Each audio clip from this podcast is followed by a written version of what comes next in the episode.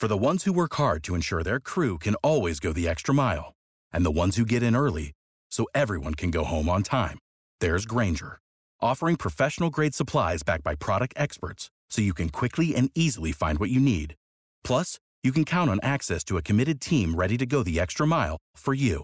Call, clickgrainger.com, or just stop by. Grainger, for the ones who get it done.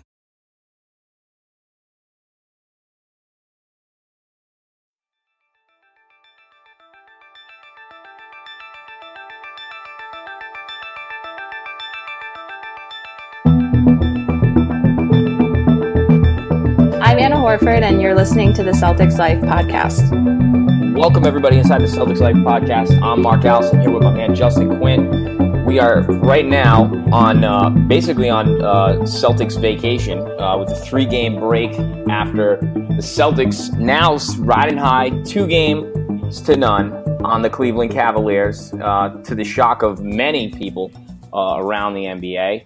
And we're here, we are waiting for game three in Cleveland, uh, Saturday night. Three days off, kind of wild. Justin, how are you biding through the time? Well, I am trying to get everything that haven't hasn't been getting done done just because of all the stuff I've been writing about and other stuff going on with the Celtics. It's been really hard to keep up with with just just a complete wealth of information out there to talk about. So, without further ado, I don't know. I'm uh, I'm pretty pretty happy. well, since since the last time we potted, uh, the Celtics won their final their last series uh, with the Philadelphia 76ers uh, in five games. Also, to the surprise of many people, uh, lots of folks thought that was uh, not going to be a Celtics victory. Never mind a, a Celtics uh, winning four games to one. Um, thoughts on the the finish of the series, Justin? We had a pretty exciting game five. A couple of thoughts the last two minute report came out and showed that Smart fouled Embiid, uh, that he traveled on a steal, and that, you know, Big Pouty Baby, aka Joel Embiid, uh, was right about the non call. And you know what? I don't really care because I had to sit through game four. I was I was just gonna say after what we had to deal with in Game Four, uh, too fucking bad. But um, uh, yeah. Anyways, and, and, you know that the Marcus Smart, the uh, on the, the, travel on that steal is absolutely ridiculous. You know, I mean, I under, he came down from the air. I, I understand maybe he shuffled some feet in there. You know, um, on that steal. There isn't a referee uh, Tim Donaghy would not have called that a travel if he was, uh, you know, doing the Lakers uh, Sacramento series from back in the day. It just nobody is making that call, so it, it seems seems ridiculous to even bring that up as part of the last two minute report.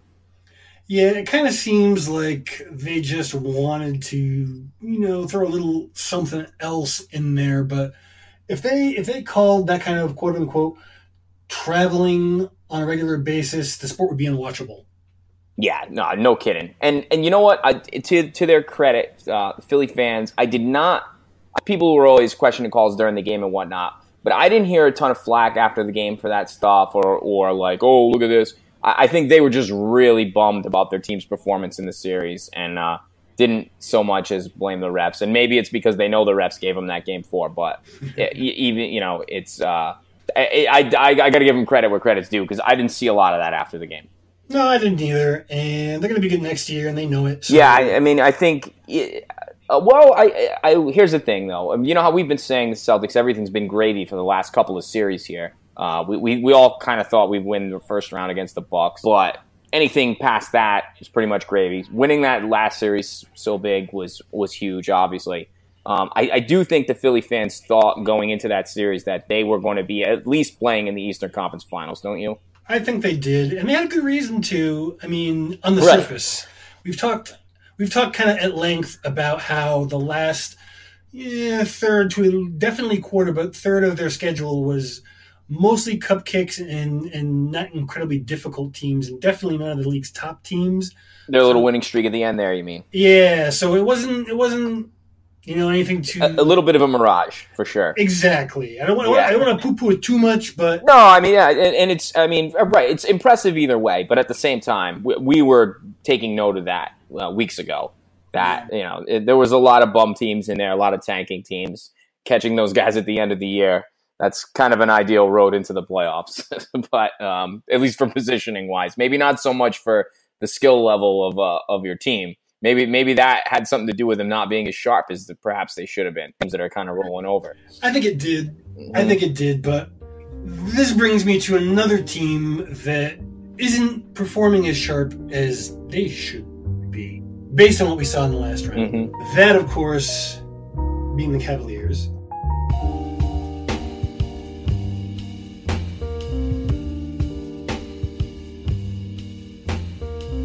As you said, we're up two to zero. And this after they basically waxed the floors mm-hmm. with Toronto. What do you think about that? I mean, was Toronto really that bad, or was it, was I, it see, or what? I think that says a lot more about Toronto than it does about Cleveland.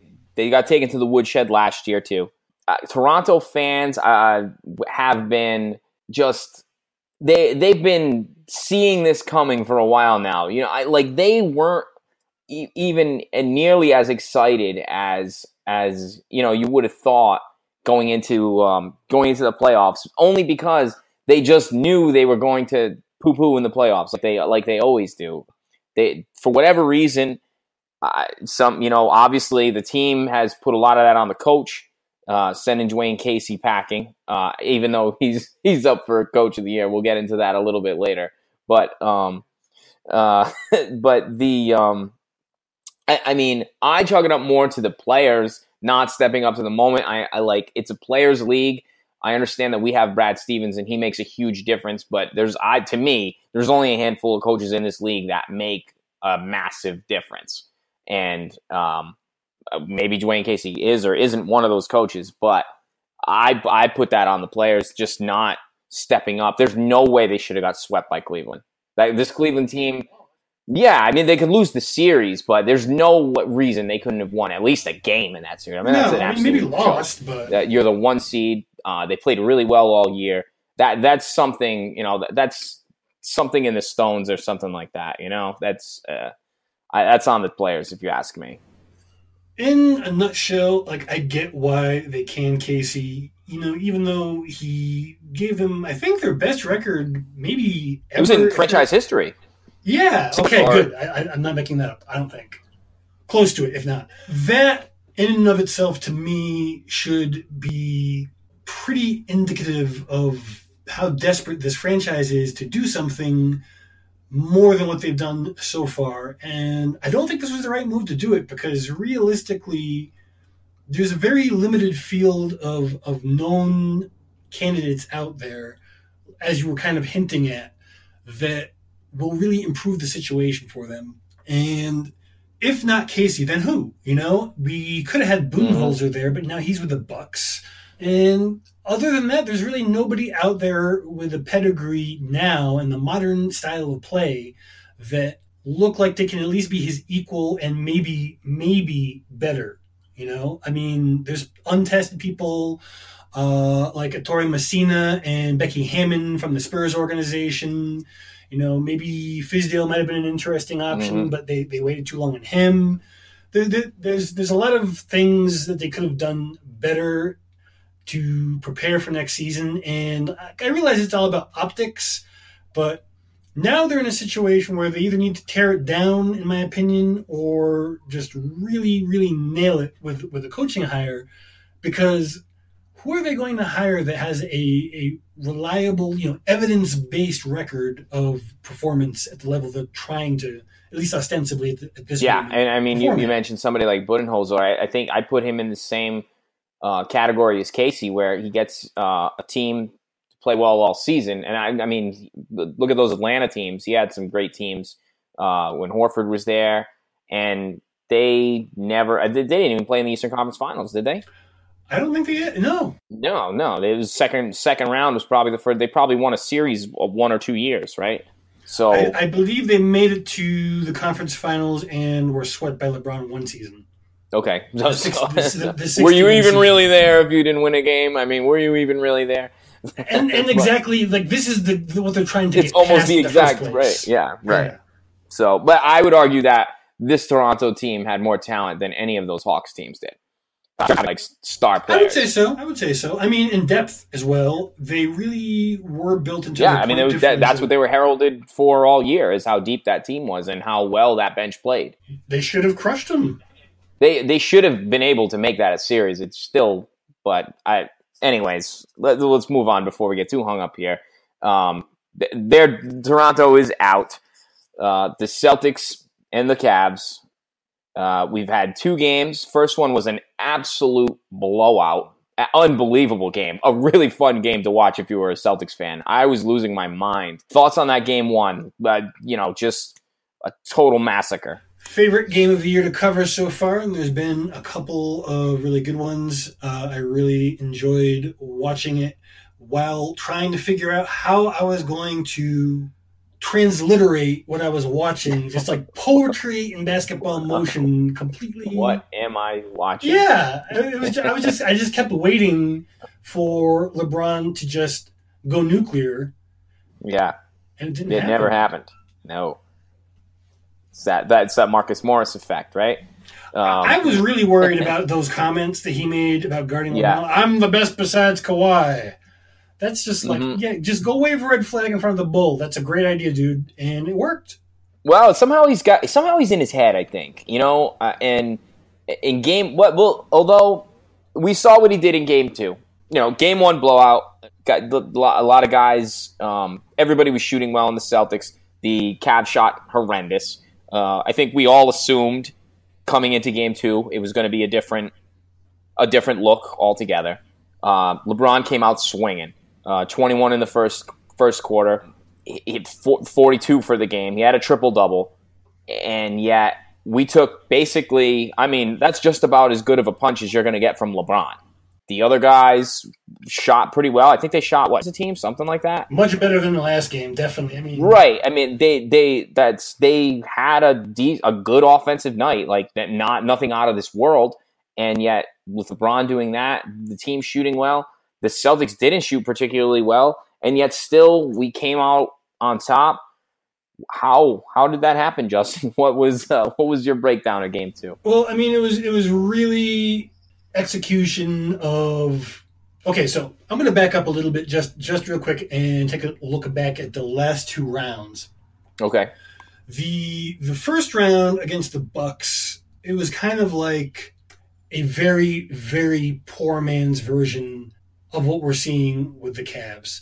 Then we move on to the next round and face a dominant scoring player again with some actual shooting around him this mm-hmm. time.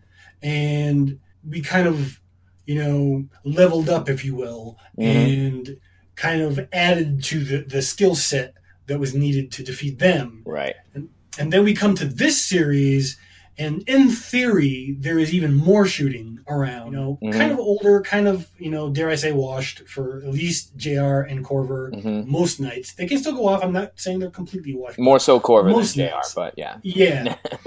I, I, well, actually, lately I don't even know. Yeah, no. Well, Korver did have a good game too. So he did. Yeah. So but we won't put J- Jr. did not, but then we'll get into that. Jr. was awful. Yeah, we can get into that and try. Let's let's let's try not to uh, destroy him too hard. But I'm getting ahead of myself. Um, what what really ended up happening was hold down the perimeter, and whenever LeBron tries to come inside, switch either Al or Baynes onto him with switchable help from from whoever is nearby, if possible, without letting up on the perimeter too mm-hmm. much, and that is a lot easier to say sure. than do. It is really, really hard, particularly as we saw in, in the first quarter. Like, I really was pretty sure that they were going to take that game until basically nobody showed up, except for a little bit from Kevin Love. Kevin Love had a, a pretty decent night uh, playing that night as well, but really, he was the only other person who was having anything even vaguely resembling uh, a playoff team level game. So that is really a testament to just how tightly connected this group has has become and that really more than anything else like the communication and leadership of al and brad working with this group that really like they are they are very attuned to what they need to be doing with each other. There doesn't seem to be any ego getting in anybody's way. It's really kind of the polar opposite of what we're looking at with the Cavs.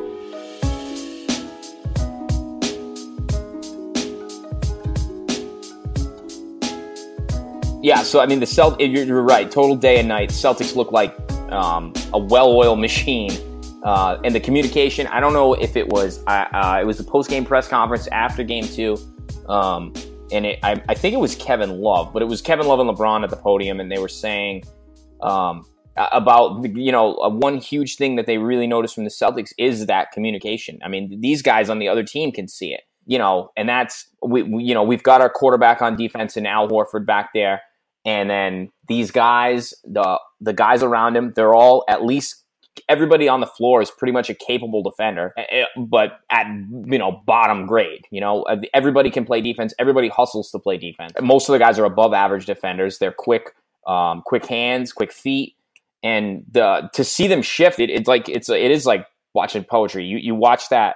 You know, it's like some kind of trap they set for LeBron, where it's either Horford or Baynes step up and then somebody else crowds him from the other side.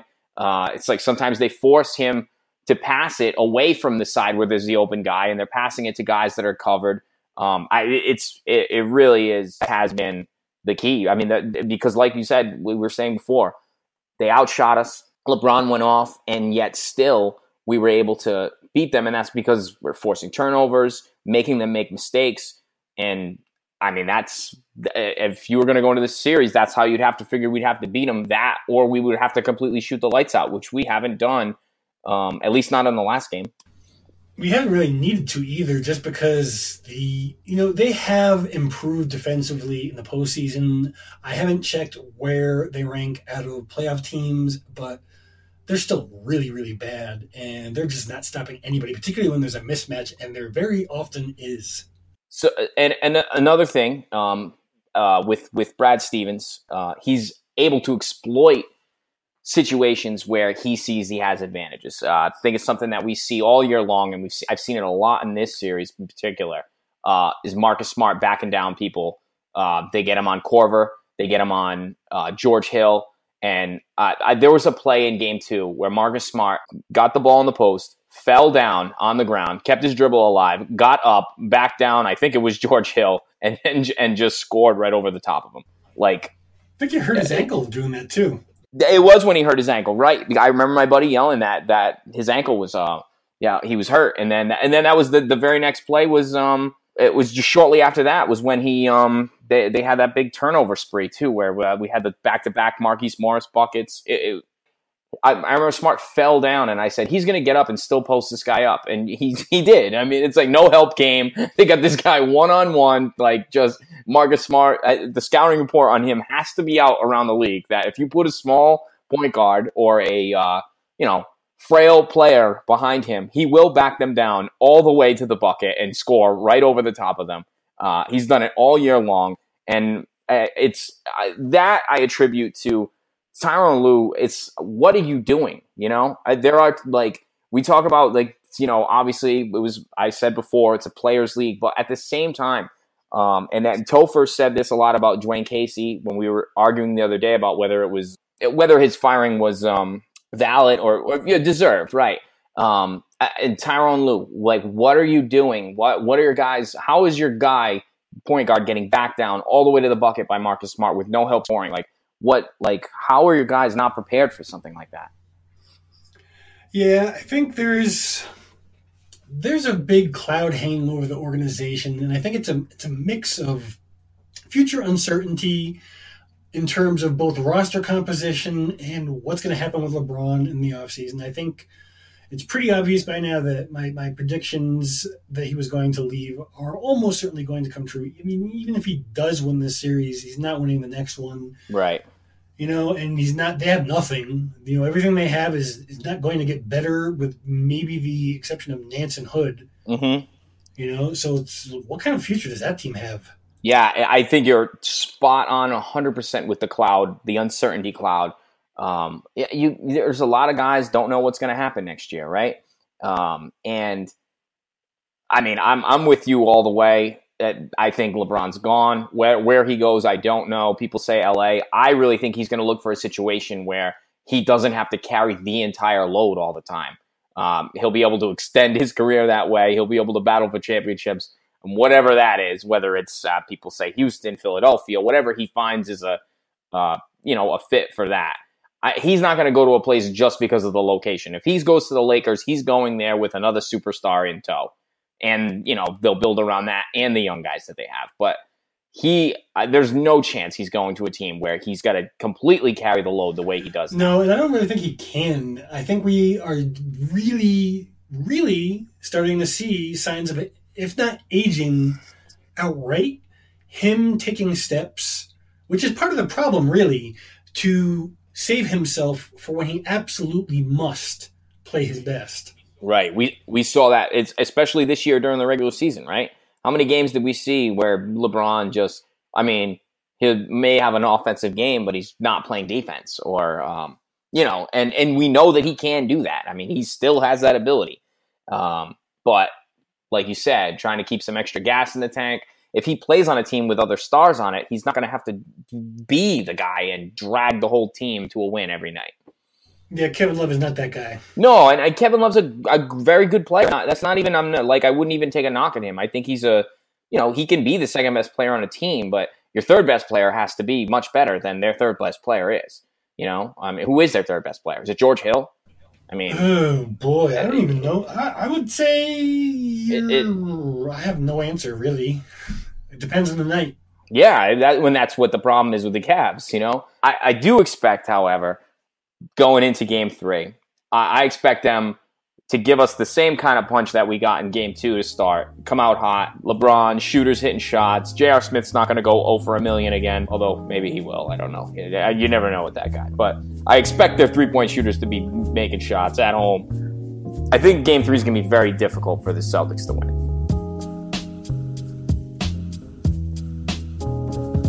While you bring up J.R. Smith, I really uh, want to talk about his you know, before we jump into game three. Oh yeah, before before we move on to game three, we do have to discuss. I, I, just gotta get something off my chest, and you know, any team, any team, any play where you push a guy who is in the air, you know, if you if you did that by accident, you're a dumbass. Now, mm-hmm. if you do that intentionally and have the fucking stones to admit it you're just a fucking piece of shit, man. Get the fuck out of the league before you fucking hurt somebody. Yeah. Yeah, I'm. I, I I'm not. Anyone that listens to this pod regularly knows I am not a big fan of J.R. Smith. I, I, I don't like players that are uh, complete streaky, hot, cold like that. I, I don't like guys that you just can't rely on night to night to do. Um, you know, and he's worse now than ever in terms of which J.R. Smith's going to show up. Uh, you rarely see the one that's actually hitting a ton of shots. Uh, he doesn't really play defense anymore, or at least not at a at a good level. Uh, he used to be a pretty good defender. When he wanted to um, be, he used to be a super athletic guy. Um, you know, he he could dunk. Uh, he was in the dunk contest at least one year. Um, you know, uh, yeah. Well, he was. It was always a whether he applied himself, but he never had a problem applying himself shooting. Um, but hey, I uh, one of the funniest things I saw after the game too. mm-hmm. um, was a play. Uh, somebody tweeted of J.R. Smith. His teammate was coming to the basket for a layup. I don't remember who it was. It was, you know, uh, if it was Rodney Hood or, or George Hill. Uh, ran into him.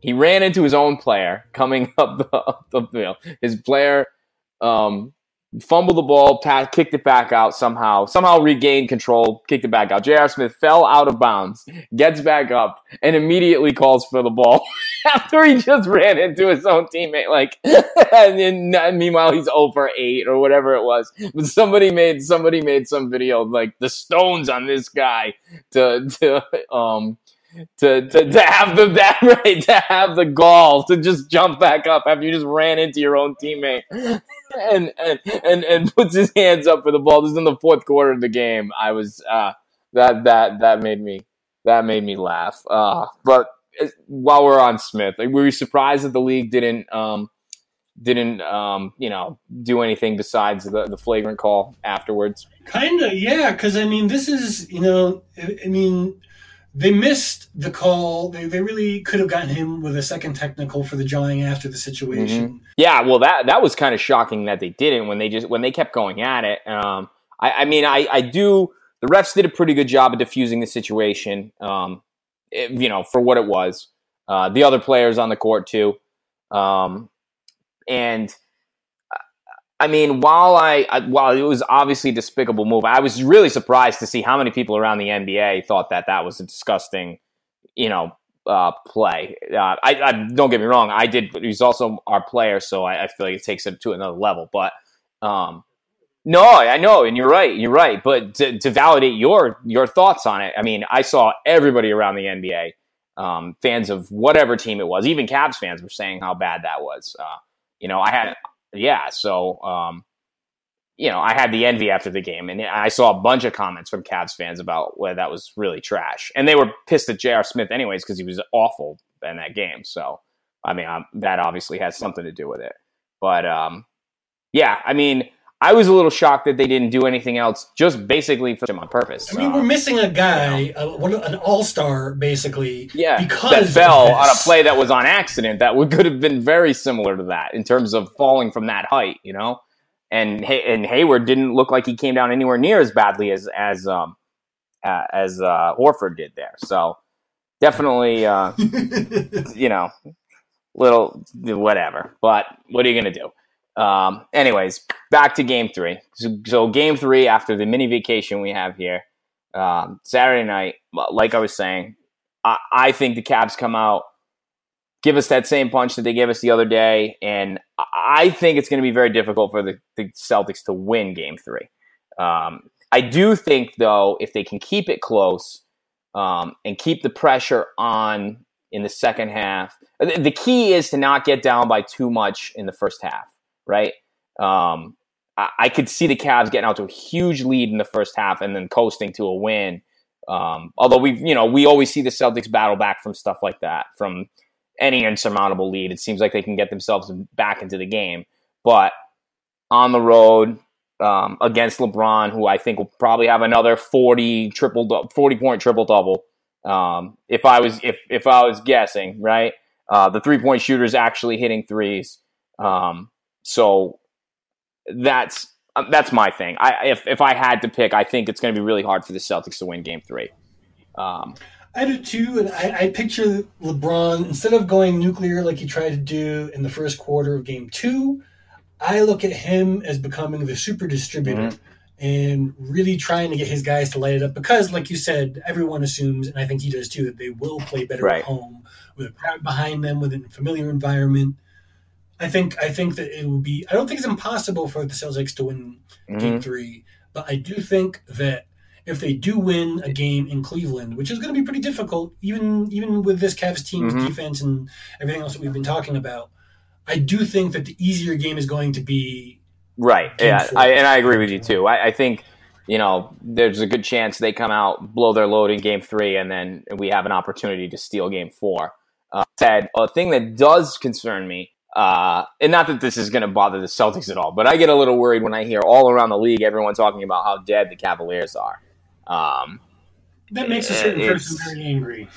Yeah, you, you know, no, but I mean, it, it, makes me a little uneasy given that a lot of people didn't give us a chance coming into the series. I think uh, I I had thought we had a I thought we had a, a 50-50 shot at least to win the series. That was my thinking coming in. I thought, you know, it was a lot of things depended on what would happen. You know, if the Cavaliers could play together as a team, and if LeBron was completely out of his mind. Uh, we've already seen we can play when LeBron's pretty close to completely out of his mind, so uh, we can still win those games. But it is the Cavs team that they're going to need. But it worries me that when you hear around the NBA, because everyone was picking them for even after getting smoked in Game One, I all the national guys that weren't named Paul Pierce were saying that oh, the Cavs are going to um, you know, they're they're going to come back and you watch in game two, and it sure looked like that. I saw those tweets firing out in that first quarter of that game. Oh, this is the Cavs team. They're back. Blah blah blah blah. And then they did. They weren't. So, um, do you think that's uh, what are your thoughts on that? You know, and it's because because it does concern me a little bit that now everybody's saying the Cavs are dead, and these guys are the same guys that have been wrong all along. So, well, I mean, we, we've had plenty of evidence that it is not the best bet to bet against a LeBron led team, but I think there's a lot of factors to consider here, and the narrative aspect of it is something that LeBron definitely uses, regardless of how he talks about at the podium after a game with zero level of concern, blah, blah, blah, blah. He, he has a lot more than zero level of concern, and it's all about trying to control the narrative as much as it is about trying to control the game itself because people feed off of that. And to a certain extent, I've also been trying to stay away from being irrationally exuberant about our current situation, which is really goddamn hard to do, let me say. Mm-hmm. But yeah, no, I've kind of had that same feeling. And, you know, like my Homer heart has us winning Banner 18. But, you know, the Homer heart is not good for reasonable basketball analysis for right. anyone, you know, which is what I'm trying to do for the people. So, with that in mind, I have been really trying to temper, you know, home court advantage and LeBron's history. Yeah, it's definitely the weakest team he's had since he was young. You know, since 2010, really, when we not. Yeah, I, I don't even. It's not even close. Yeah, but that said, it's still a LeBron led team, and you know I don't want to really will this kind of narrative into existence, but it, it, if he comes back from something like this, it's going to be one of, if not the most amazing, and he's already done one of, if not the most amazing playoff turnarounds in in the sport's history. So I'm a little wary about pronouncing us definitively ahead, as it were. Yeah, I, I don't know that it'll all be that his, historic. I mean, I, if the Cavs win the next two games at home, we're looking at what two games, two out of three, with two at home. Um, you know, I, I would like our chances in a game five, I guess, but uh, game seven against LeBron at the Garden, I, I don't really look forward to that. I mean, uh, it would be fun to send him home, but um, yeah, I, I, I, until we, if we won another game, if we go up three games to one, and then they he somehow came back, I would say that's that would be incredible. But um, if, if they win their next two games at home, we're still locked up, and this is you know obviously um, you know headed for six or seven games. But um, I, I, I wouldn't. I don't know. I'm just. I, I don't think it would be all that historic just yet, but but given the way that, that we've won these games, though, I, I, can see where, where you where you come from with that, though. It's just the, the quality of the team that's surrounding him. If somebody can can get to the NBA Finals basically mm-hmm. by their own volition, with, a, with like a rec league around them, more or less in terms of comparison, that's pretty freaking amazing. That's, in my mind, that's even more impressive than the considerably better team yeah, that he had I that mean, came back from yeah. the Warriors three. That, that's I, I hear that for sure.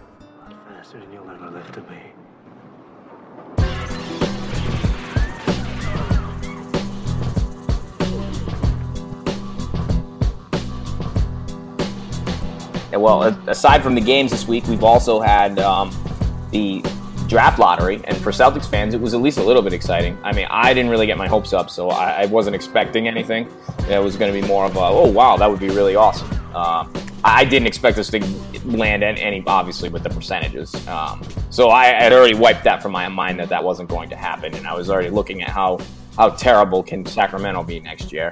Uh, unfortunately, Sacramento did move up in the draft. They ended up with the number two pick, which uh, which kind of stinks uh, for a number of reasons. Uh, one, most which being that uh, you know we we now hold the rights to Sacramento's pick next year. Um, or get or Philly's pick, whichever one's worse. I think we can most of us can agree that it'll probably be Sacramento's, unless of course it's the number one overall pick, which in that case will we will get Philly's pick still. Um, so number two, uh, Phoenix has the number one overall pick in the draft. What uh, what do you think uh, Sacramento? Uh, where where do you think they're going to go? And and what how big of a you know how much can they can I mean can how how far up from the bottom can they come? Whew, yeah, they are bad, and they have a horrible mix of players. They have a bunch of big men in a game that is dominated by wings, and you know, like they they drafted Papagiannis, I think, at 13 last year, most people had him in the second round. So I fully expect them to completely botch this and, you know, kind of kind of go the whole. Uh, I don't know. Maybe maybe they won't they won't pick a bust in this particular draft, but I, I have very very little faith in their front office. Uh, Phoenix has actually been really not so great drafting in the last couple of years either. So maybe one of the two of them will actually get it right, but I, I don't think that either of them is making the playoffs. So yeah, okay. So and well, and here's here's a scenario here.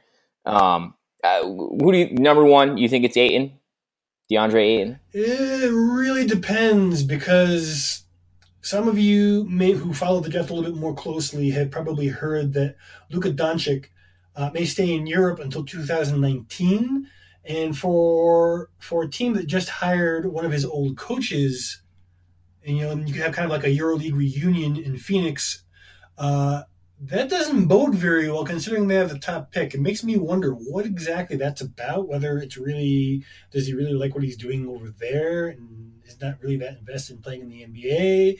Is there some kind of other thing going on? Does he want to make sure that he gets to Phoenix? Like I really maybe uh, well here's my thing uh, and i uh like i can't imagine phoenix like not wanting to see what they have now um you know they already played the waiting game with Dragan Bender um you know you've got you've got devin booker uh you've got josh jackson uh i don't i i can't see them wanting to stash a guy for a year if if that's what Doncic is really wants to do if if he really thinks he's going to wait another year uh, do you think that's positioning to keep him away from Phoenix? Is that what you're saying? It's just really weird because you would think, knowing I mean, yeah. his old coach is heading the team that has the pick that could take mm-hmm. him. They, he would say, you know, I'm really happy to play for whoever, but uh, yeah, yeah, yeah, it would, be, it would be great to be blah blah blah blah, and that's not what we're hearing. Well, that would be ideal for us if Doncic goes number two, because uh, and and doesn't come next year. You know, you know what I mean? If that, I mean, if that's the case and he's really being truthful about that, that's like best case scenario for us because then what's Sacramento going to add, you know, in the offseason? Um, yeah, and like basically everybody else who's likely to go for Sacramento at that point in terms of talent, unless they really do something stupid, which they very well could. Mm-hmm. Uh, basically, everybody else who's going to be on the board Ayton, Marvin Bagley, Jaren Jackson, Mo Bamba, they're all either combo forwards, forwards, or centers, mm-hmm. which are the last thing that this team needs in terms of roster building. Now they could flip it, uh, or some of the players for other parts, but none of them are particularly great. So they're not going to get anything particularly mm-hmm. good back for it either. You know, so I don't know. I, I really don't expect Sacramento's situation to change very much, no matter who they draft. All right. Well, I like to hear that. Um, and, and uh, speak well. What? How about the Celtics? So now, um, so now missing out on getting one of those top picks this year. Uh, we're we're picking. What are we picking? Twenty seventh. Seventh. Um, anybody in range there that you expect or or at least hope? How about how about who would you who do you think could possibly slip to us that that perhaps uh, you know would be right up Ainge's alley? There's a couple of different guys that I, I put together. Uh, just a nice short list of guys I think that could either slip or would be a good fit. Uh, Grayson Allen, we've talked about before. You know, he's a jerk he's, a dirty player, but I mean, he's bigger. He can hit the three, and he's done it a lot. He's a little older, but most of the most of the aging thing, I think, came about because his antics kind of hurt his draft position. I kind of feel at this point that you know once he's in a situation where he's actually earning money for a living that he might slip into some bad habits and do some dumb things. But I mean, we've had players like that before, and I, I, to me, if somebody who could have been a lottery pick had they declared earlier, potentially, I'm not saying he was, and that anyone was definitely going to pick him, but there was talk of him being a lottery pick earlier.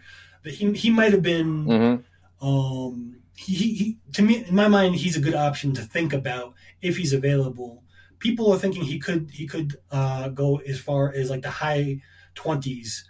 So mm-hmm. he he might be in our range, but he could go earlier than that too. Uh, Jalen Brunson is one of two players from Villanova. I think that would be particularly useful, eh, particularly if we need to replace uh, Terry Rozier or really anybody uh, in the backcourt that we are going to rely on for second unit scoring. He's a three level scorer. He's a good defender and distributor, but he is short. So that is something that's kind of pushed him down despite a, you know, really the highest level of success. He won a national championship. So mm-hmm. there, you know, that, that is something to think about. Some about. pedigree there.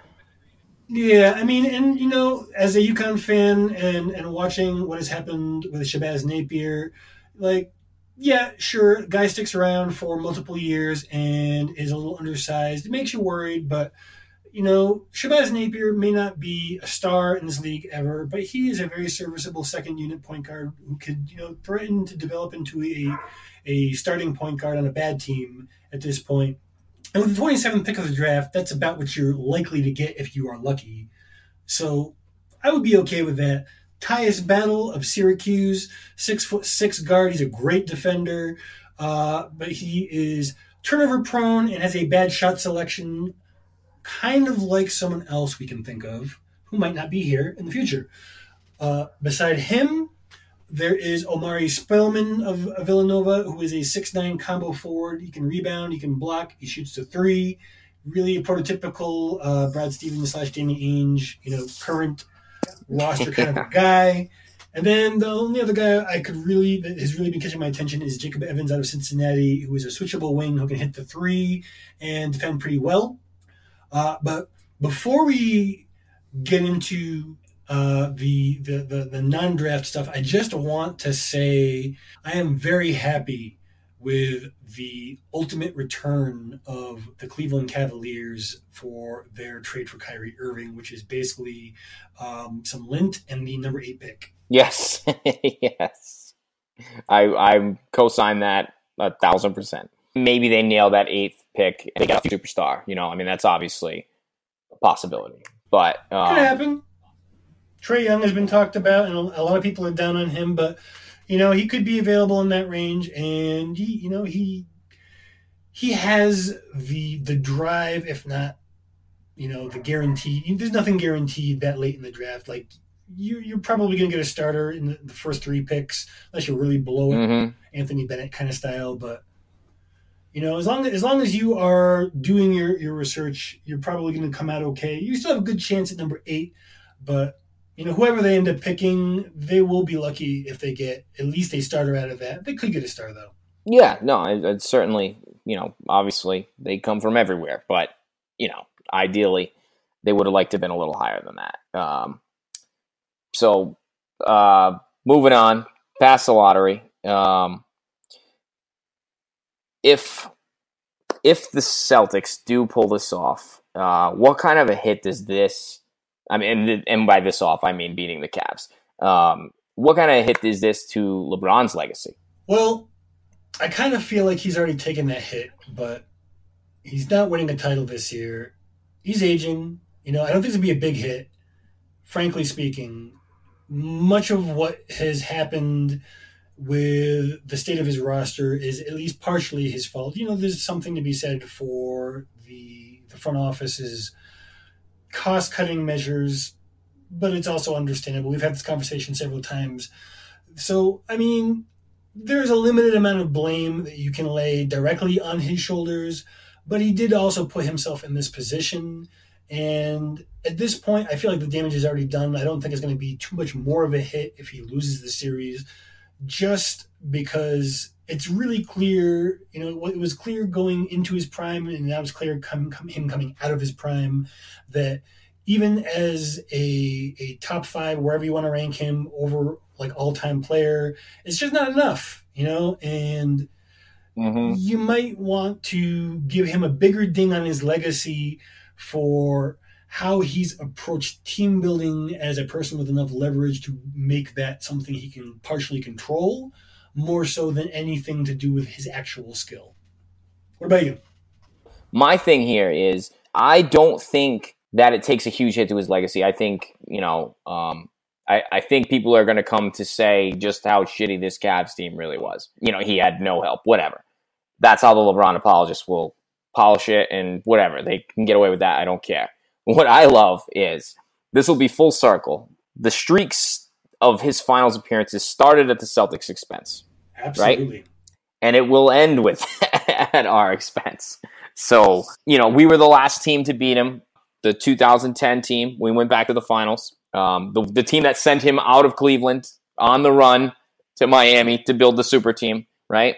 And it's almost like it's happening all over again, full circle. Um, we both, we, we both, and many people, many people are saying that LeBron is is going to uh, jettison, obviously, and uh, you know wherever it is, it'll be so great that the Celtics did it again. Like we, whether or not we, we think he's leaving either way, right? Whether he beats us or not, I, I, would just love it so much more if we were the ones to send him packing once again, and and running from Cleveland and back to to get reinforcements. Yeah, I kind of agree. There there were moments where I I just remember thinking I cannot wait to pay this mother bleep back. I, I, you know, I'll, I'll, be honest with you. I did not think we would be able to not do in the time frame. Nope, I, I agree. No, and at least not like I, I was hoping that we could catch LeBron at least at the end of his career. Um, you know, I just didn't expect us to turn around as quickly as we did. Um, and for him to still be on top, at least on top of the East, right? He's been on top of the East for the last decade. Um, and for us to actually get a shot to be able to knock him out and be here um, next year, if, if he runs to the LA or goes to the Rockets, uh, we wouldn't have that opportunity unless he came in the finals. And I don't know. I, I, I would take a lot of joy. I mean, our chances in the finals are going to be very, very slim. But I would take a lot of joy in knocking in ending LeBron's final streak and just sending him, shipping him out of Cleveland again, like on the run. I, I, I that would really make me happy. Quite poetic.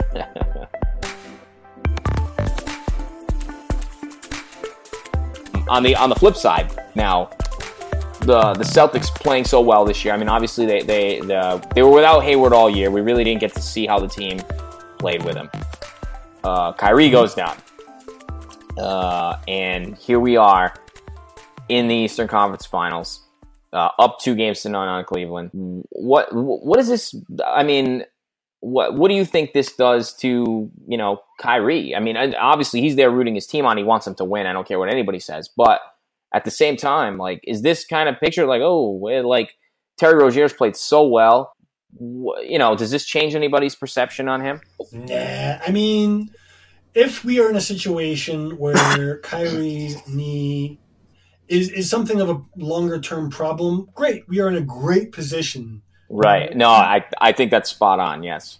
But you know, everyone's talking about is is this hurting Kyrie Irving? How well they're doing? Look at look at both teams could have used him, and both teams made deep runs into the play. Well, how come nobody's saying this about mm-hmm. Gordon Hayward? Considering right. both teams he left both made very deep runs into the playoffs. And it's just it's just it's apples to oranges, people. It's just these are not commensurable situations. No. They developed organically and I, I really, you know, I, I'm not a mind reader, but I don't think either Kyrie or Gordon Hayward is in any way jealous. I think all they are doing is chomping at the bit for next season when they are going to run over everyone. I cannot wait for people seeing them play next year to be like, oh wow, like I forgot how good Gordon Hayward was. Like he's one of the top, at worst top twenty players. Gordon Hayward, uh, Kyrie's at I would say top ten, uh, top fifteen at worst, right? I mean, these guys are like two of the best players in the NBA. People forget, like people. Uh, Terry Rozier has played great. I, there's no bigger fan of Terry Rozier than me he's not Kyrie Irving. Eh, eh, Kyrie Irving, eh, he does other things better than, but perhaps whatever. He, you don't see Terry Rozier scoring 50 points a game. Uh, if he ever does that, I, I, hope he does, you know, but he ha- he's not on that level.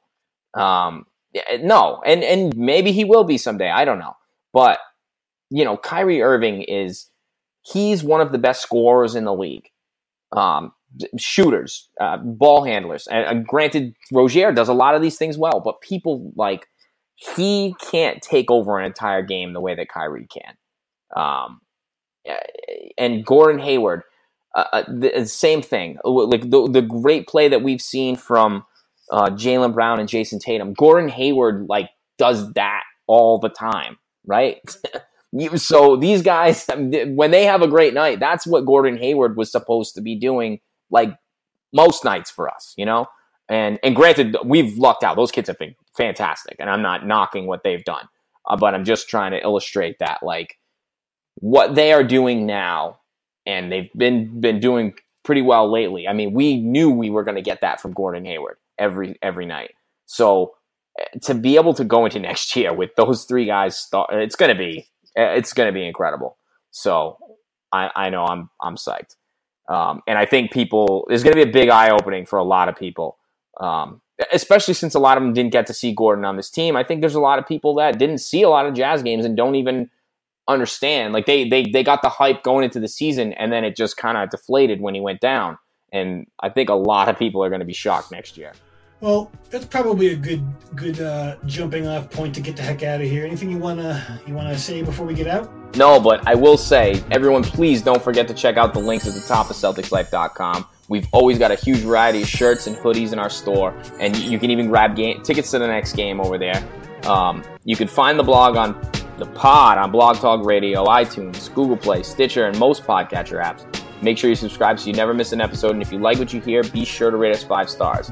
If you don't like something or have a suggestion, you can always hit us up in the comment section of any Celtics Life article or on Twitter with that hashtag CLPod. Guys, been a great time. Getting ready for end of our vacation. Saturday night, game three. Go C's. From me and Justin. We'll catch you guys later. Take care, y'all.